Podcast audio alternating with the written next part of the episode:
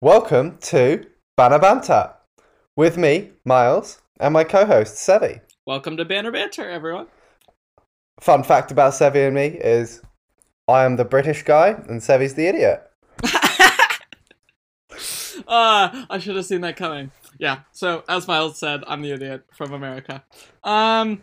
So, and he's the uh, idiot squared from across the pond.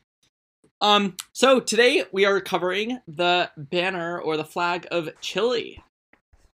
Or Chile. Chile. Chile? Chile? Chile, as they say. So the flag is a two by three ratio. Um, it has red, white, and blue, and uh, that makes you think of like U.S. Stars flag. and stripes. Yeah. Exactly. Yeah. yeah.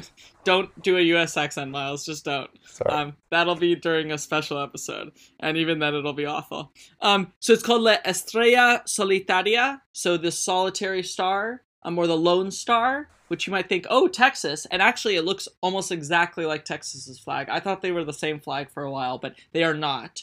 Um, Texas has the blue.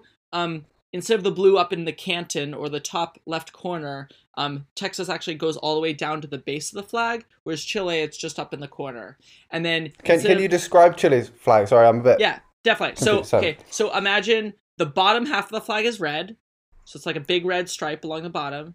The top half is a white stripe, except in the top left corner there's a blue square that covers that white.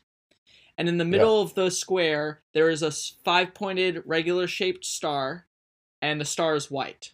So think about it as like a super Yeah. simplified U.S. flag. So instead of a bunch of white and red stripes, there's like one white stripe on the top, one red stripe at the bottom, and then the blue field in the corner. The blue is a lighter, uh, is like a dark blue, but not a super dark blue, and then one white star in it. So it looks almost.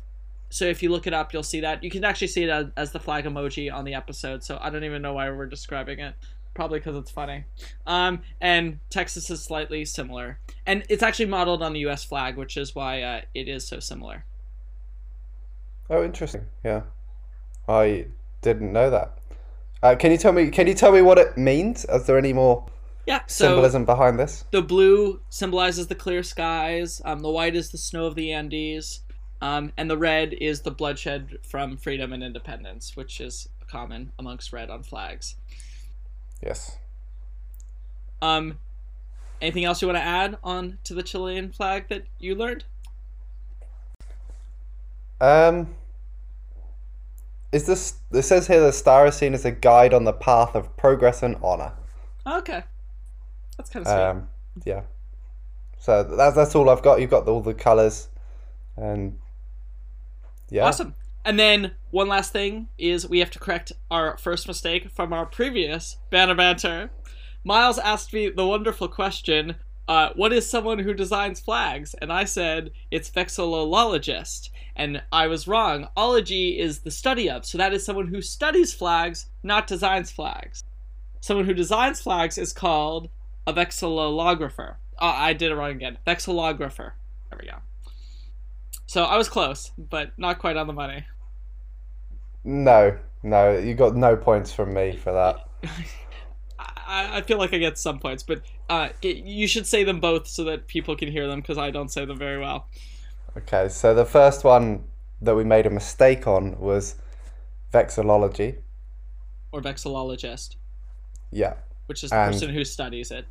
yeah. And what we meant to say, or we should have said, was a vexillographer. And then some, and then them actually doing it is vexillographing. So Miles, what is the question in this week's episode? So this week it's going to be why is Chile so developed? Dun dun dun. Cool. Talk to you then, then.